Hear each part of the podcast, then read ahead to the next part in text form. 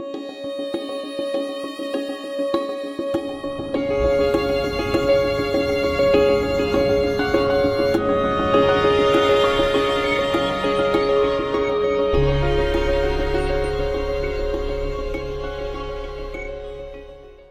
name is Tim Hatley and I am the production designer of Timon of Athens. A production designer is responsible for the whole look of a production, which includes the scenery, the costumes and the props.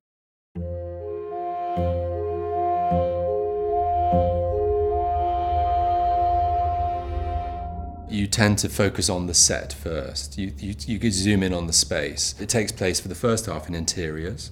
So we're going from one interior to another interior. Some of the scenes are extremely short. So what we have is a wall, and the wall actually straddles the revolve, which is in the in the show floor here. So we're able to bring furniture in on the revolve as it comes around. So one set of furniture can come in here, and the other set of the fit furniture on its way out goes around that way. This framing device is is um, is, is used for for all of the locations.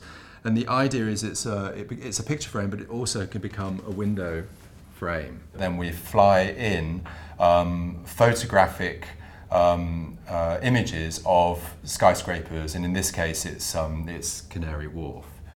What we do in the in the interval is we actually, for half of the revolve, we actually change the floor so that it's got this broken quality to it, and we remove some sections of the concrete tiles, and that exposes earth um, and more moss.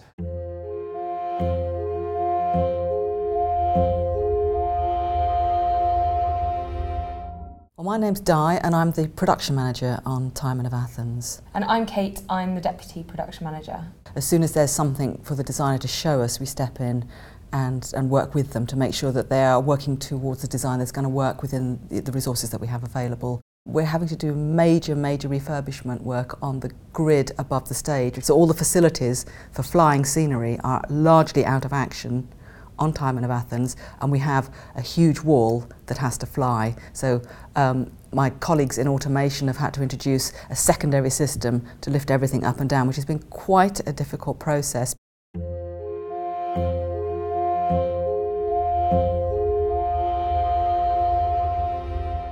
All the guys are in suits, ladies are all looking um, you know, good, in, in, and they'll be wearing dresses with jackets, and, uh, but very, very, very contemporary and very high end. In a fitting, you never quite know what's going to fit, what's going to look good on that particular body shape. So the more options that we have, the more successful the fitting will be, and the more successful the, sort of the ultimate costume will be too.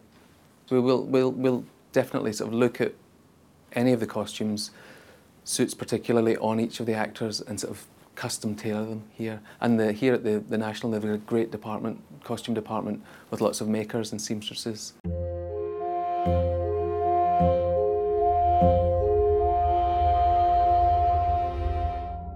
My name's Kerry McDevitt and I'm stage manager for Timon of Athens. Stage manager uh, has a team of stage management and we basically run a rehearsal period and work very closely with the director. We mark out a set with coloured tapes in the rehearsal room. We've got lots of furniture in this production. We've got three um, three large table scenes with uh, banquets on. I will be uh, running the show uh, from the stage side, um, so I will be making sure that all the scenery is coming in at the right point, especially with this production because we're using a revolve.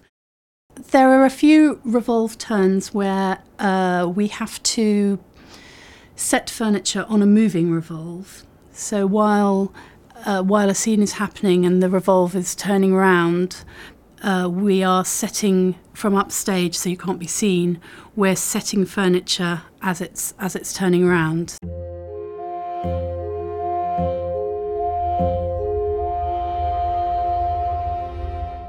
My name's Lizzie. I'm the prop supervisor. So I oversee all the um, props and furniture that are on stage, whether it's buying them or sourcing them or having them made or finding them. In the banquet, we've got um, 20 people that will sit around the table eventually. We're in Timon's house and it's set um, in a, a, nice home in, in London. And he's got a beautiful um, antique table and, and chairs. So everything's got to look expensive and rich, but it can't physically be, you know, antique furniture. And we're building the table from scratch in our prop workshop here because um, it's got to fit through a doorway on a revolve, so it has to be quite narrow. We bought the chairs off, um, off a manufacturer who just um, supplies the, the frames basically, so they're a completely raw wood finish. Then you'd stain it, you'd stain the wood to the right colour. So we did lots of different samples for Tim to choose, and he went with um, quite a dark, top, a dark brown finish, dark brown wood. Um, and then we stained it, and then we varnish it to get the right sort of um, shine on the chair. We are making poo. Um, uh, we have a second banquet scene. Um, I won't reveal too much about it, um, but we're having to make feces for that particular scene. We've got to consider, obviously, the look of it and the consistency of it. But the biggest thing we have to consider is that um, the costumes, because everybody will be in very nice modern day suits. There's an issue with something that's brown um, going on wool, wool suits, which they are in this case, and shirts. Um, uh, cotton shirts so um, and, and whether it'll stain so I went to the supermarket yesterday and I bought some oats um, and I bought some cocoa powder and I bought some um, deter- like some uh, baby detergent it will then go to costume and they'll put it on a suit um, smear it on a suit and then try and get it out and obviously if it leaves brown stains then that's we can't have that because you know we can't replace the suit every night So we've seen it go through so many different stages in Tim and Nick's heads that um, when when it's actually on stage and you get to that fi- you know first preview, it's quite it's really rewarding to see it all k- kind of come together and and everything work.